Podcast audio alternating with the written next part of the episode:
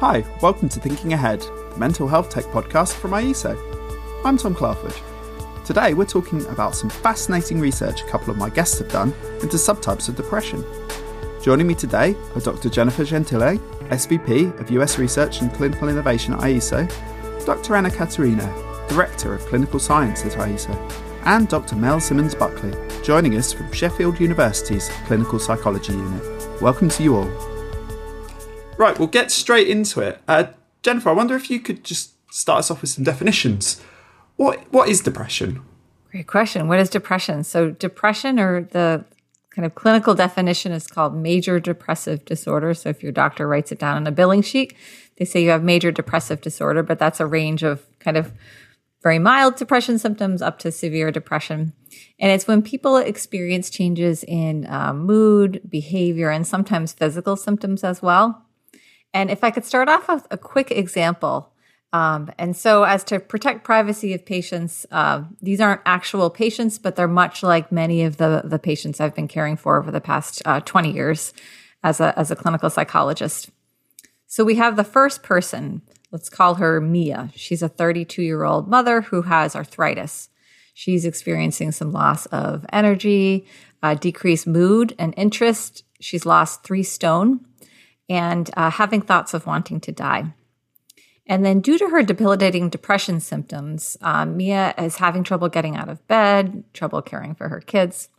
And then there's a, another uh, patient. Let's call him uh, James. So, James is a 45 year old single male. Uh, he has no history of medical conditions, and he's experiencing a decrease in mood, uh, concentration, some irritability, guilt, loss of pleasure, and also an increase in appetite.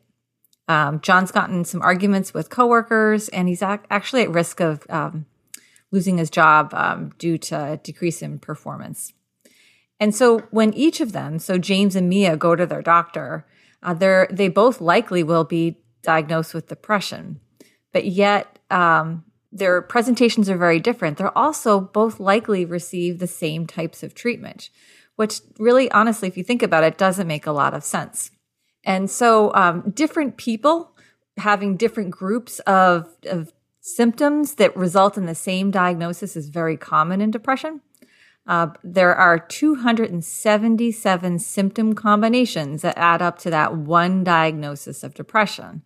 So it's honestly, it's no wonder that um, only about 50% of people with depression uh, recover because if we can't figure out that first step to figure out what subtype of depression, then also what the right, more personalized treatment for the patient. It, it makes sense that we're we're sitting at about fifty percent recovery rates for for folks.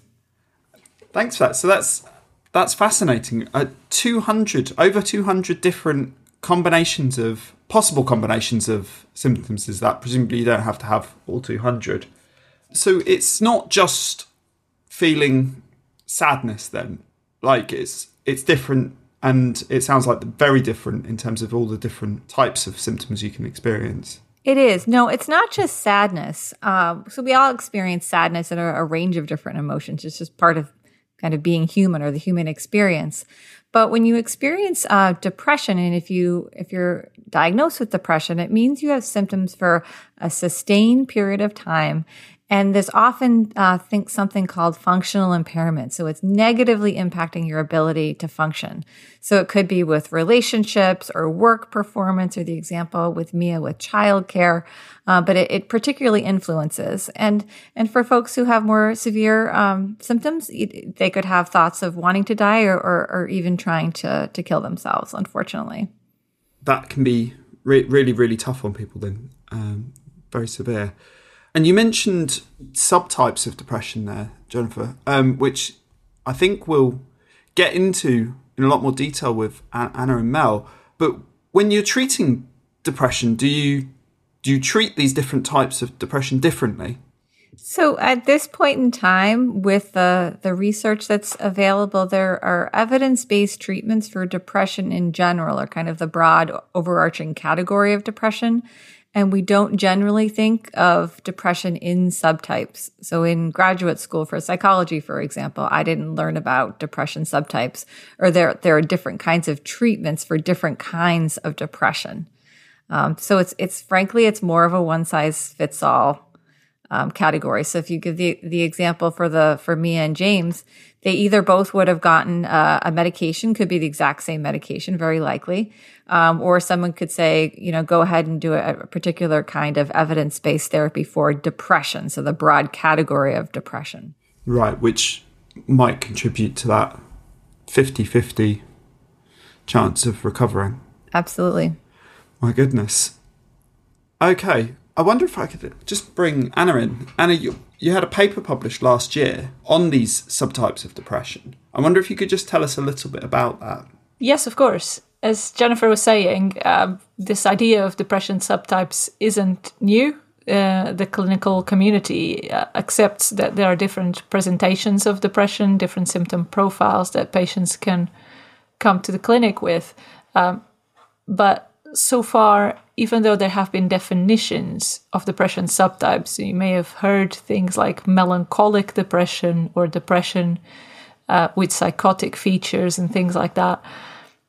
Those definitions were mostly based on theory and the clinical use utility in terms of choosing uh, different treatment protocols for different patients has been quite limited historically.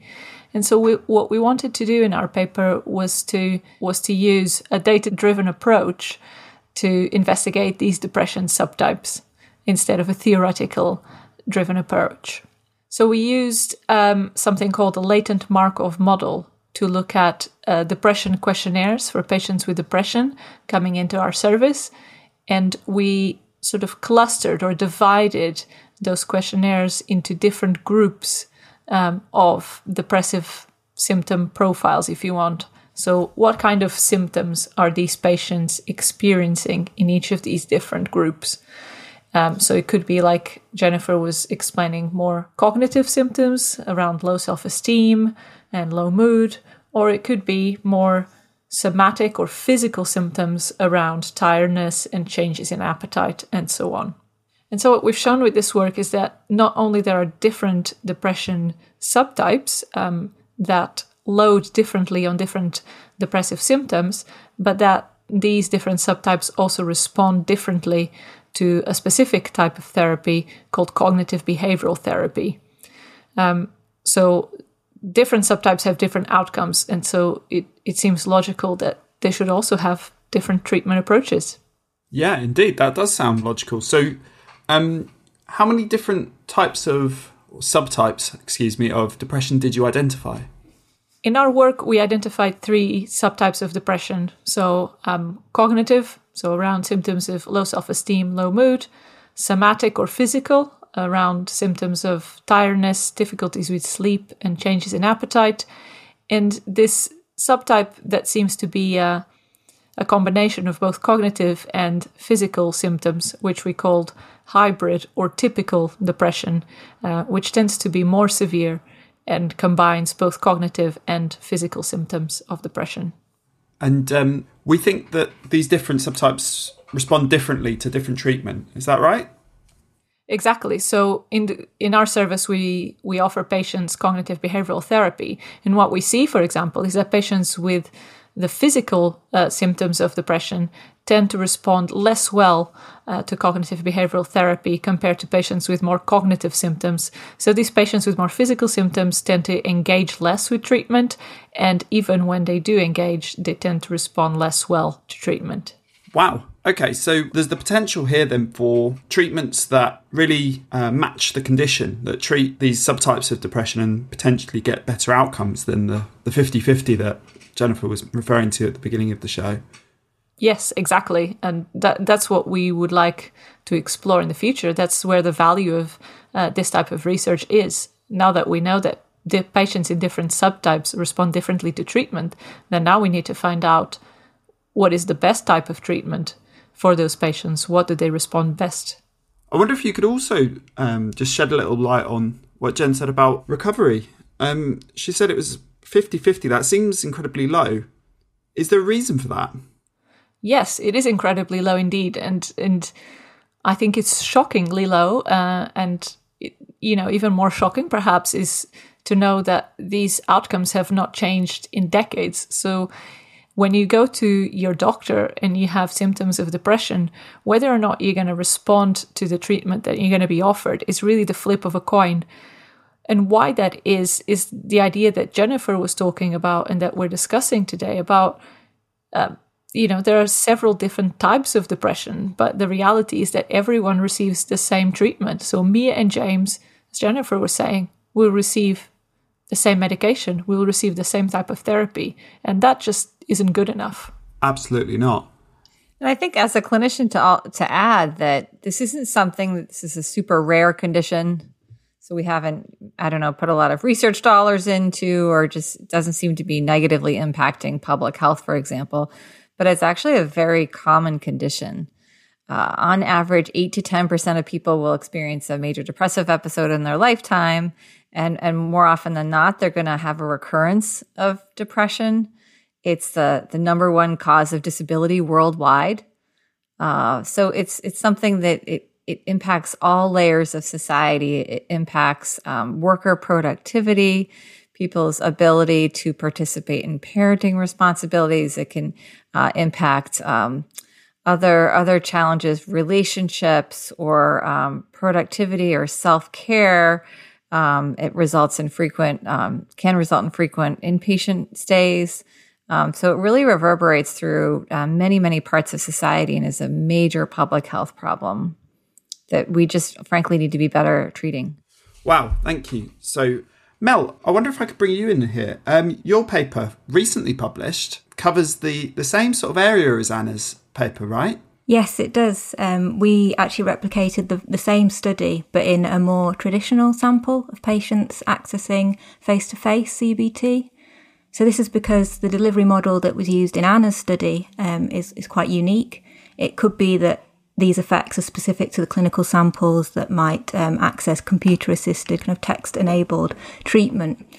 So we wanted to see if the findings would generalise to a more typical clinical samples uh, who receive in-person therapy. So we used real-world data of patients' routine outcomes from people with depression who'd received face-to-face CBT. And we also identified a series of uh, subtypes. Uh, like Anna's initial study, we identified the, the cognitive subtype and the somatic subtype, as well as this, um, what we called a, a typical subtype with the more kind of even uh, severity across all symptoms.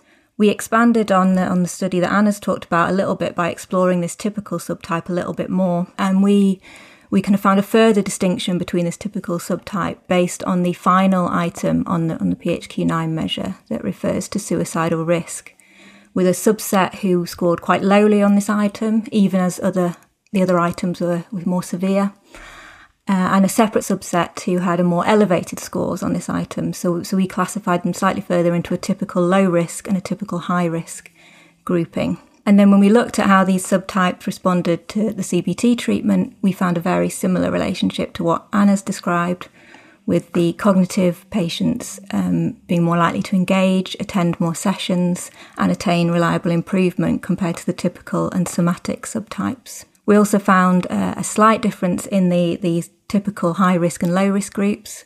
They had no difference in terms of their clinical outcomes, in terms of how they recovered, but there were some differences in their engagement with therapy. With those in the, the high risk typical group, um, less likely to engage with therapy initially, but then once they did, they were less likely to drop out after starting treatment. And that group were also more likely to be male, younger, um, and have higher baseline anxiety and depression that's fascinating, and it's really great to hear that you were able to reproduce those findings. So the odds of this being a quirk of of our data set are very low. I guess obviously both your data and Anna's data is from UK adults, right? So I guess there's a small chance it could just be a quirk of the British psyche. Well, there is that. I mean, the fact that they're different clinical samples, it, it's pretty strong evidence for replication of something that's going on, at least in, in the UK. Um, but they were they accessed slightly different modality of treatment, and also the the data that my study was based on was from multiple services across the country with different service, you know, factors, different therapists, different patient features such as socioeconomic status. So all these things add to helping it make very encouraging findings. This is more of a generalizable effect and not just something specific to the, the particular setting that the data came from. Um, Anna, am I right in saying that the um, that these subtypes are identifiable at presentation when we first see the patient? Yes, absolutely. Now that we have run these models, we can, when any patient comes into our service, we can know what depression subtype they are more likely to be in, and we can adapt our interventions according to that information. So we can get additional support for patients who uh, maybe in a depressive subtype that is less likely to respond to therapy or less likely to engage. We can have additional measures in place to help those patients engage and interact with therapy and ultimately respond and, and have see an improvement in their symptoms. This is really fantastic news, but guys, your your studies have got the potential here to allow clinicians to actually guide their patients towards interventions that are likely to be effective for them rather than just finding out halfway through or after the fact. So, what can we do with this then? Um, we, we know we can work out what one of these groups somebody's in when they come to us. How do we then take the next step and start developing personalised medicine, personalised treatment plans for, for people who, when they come in?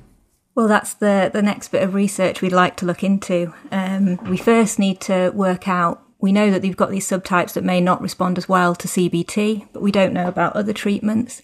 So we'd like to try and work out what treatment would work best for these subtypes that may not respond as well. Um, and once we get some more options for the be able to assign patients to treatments, we then could prospectively treatment match them based on what's going to work best for them. But we first need to understand what those treatments are using the data. Absolutely. And um, Mel, does your data set contain treatments other than CBT? Are you, you're, you're actively looking into this now, are you? Yes, yeah. So our data set has more than just CBT treatments um, in it. Uh, we used a subset of it for this analysis. So that is something we're, we're working on, trying to look at whether this these effects with subtypes and, and their differential response to treatments happened to other other treatments that are available. Um, so I think we're looking, we'd like to look at counselling for depression, as that's another common treatment that's assigned for depression. Um, we'd also like to investigate the kind of medication effects, um, whether there's an interaction going on there. So that's stuff that's going on at the moment. Fantastic. We'll keep our keep our eyes peeled for the uh, sequel then, eh? Um, Anna, I wonder if I could ask you what the next steps for um, for our research are. What are we going to um, do with these findings?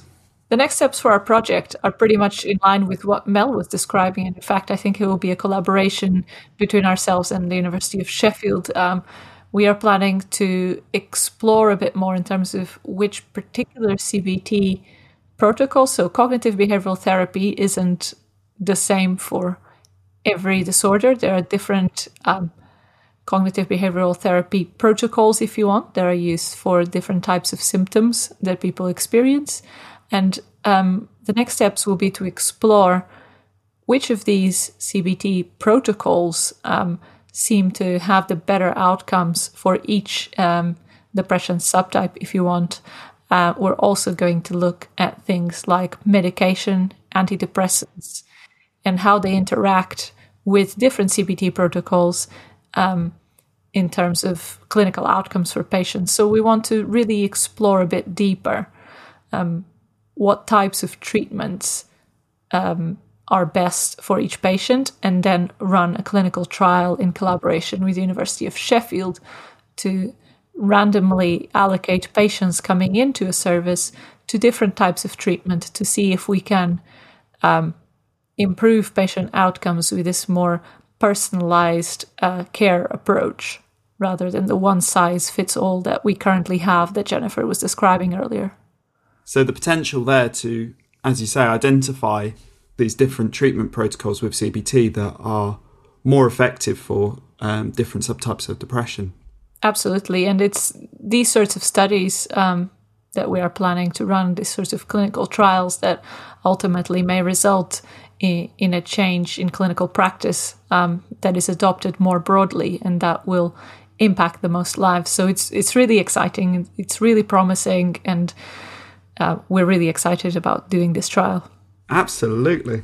So um, I wonder if I could just ask you guys then, what are your for some maybe some predictions for the future of treating depression?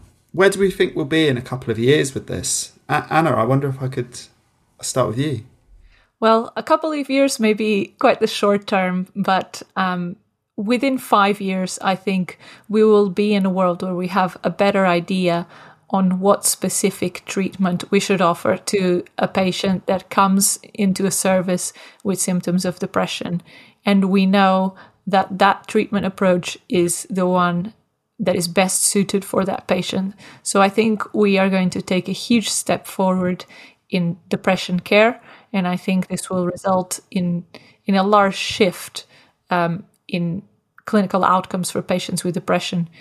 And you know, if you if you think that even if it's a five percent improvement in recovery rate for patients, if we go from fifty percent to fifty five percent, you multiply that by millions of people presenting with depression every year, and you'll see that the impact that you'll have it will affect hundreds of thousands or millions of people worldwide. So I think it will be fantastic.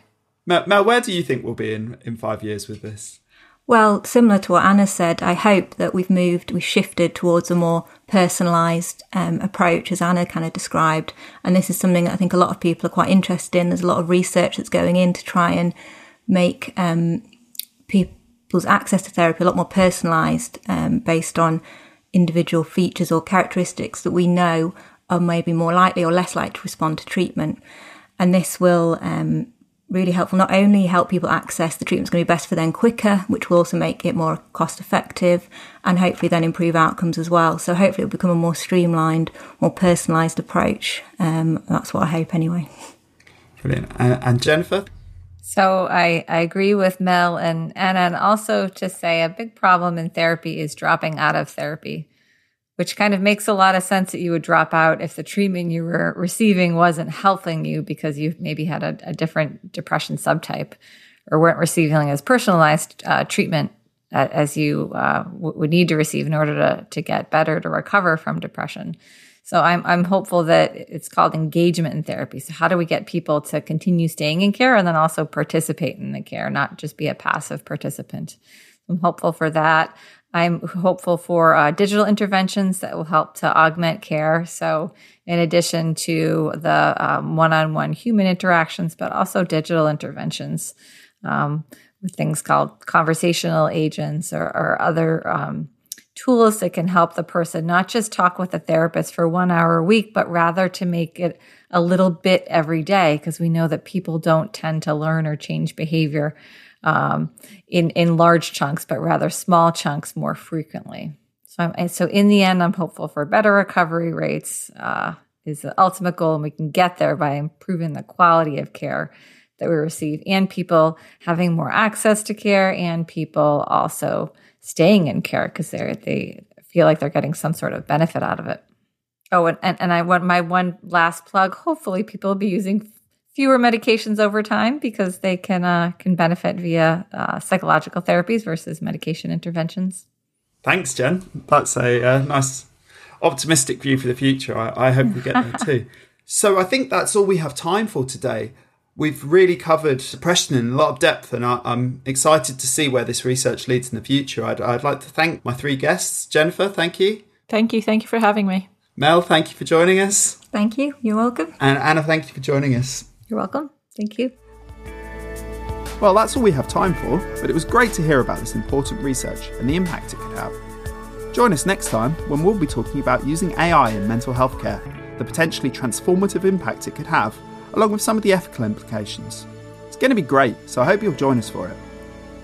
Make sure to follow Thinking Ahead wherever you get your podcasts so you never miss an episode. Thanks for listening. I've been Tom Clalford, and this has been Thinking Ahead.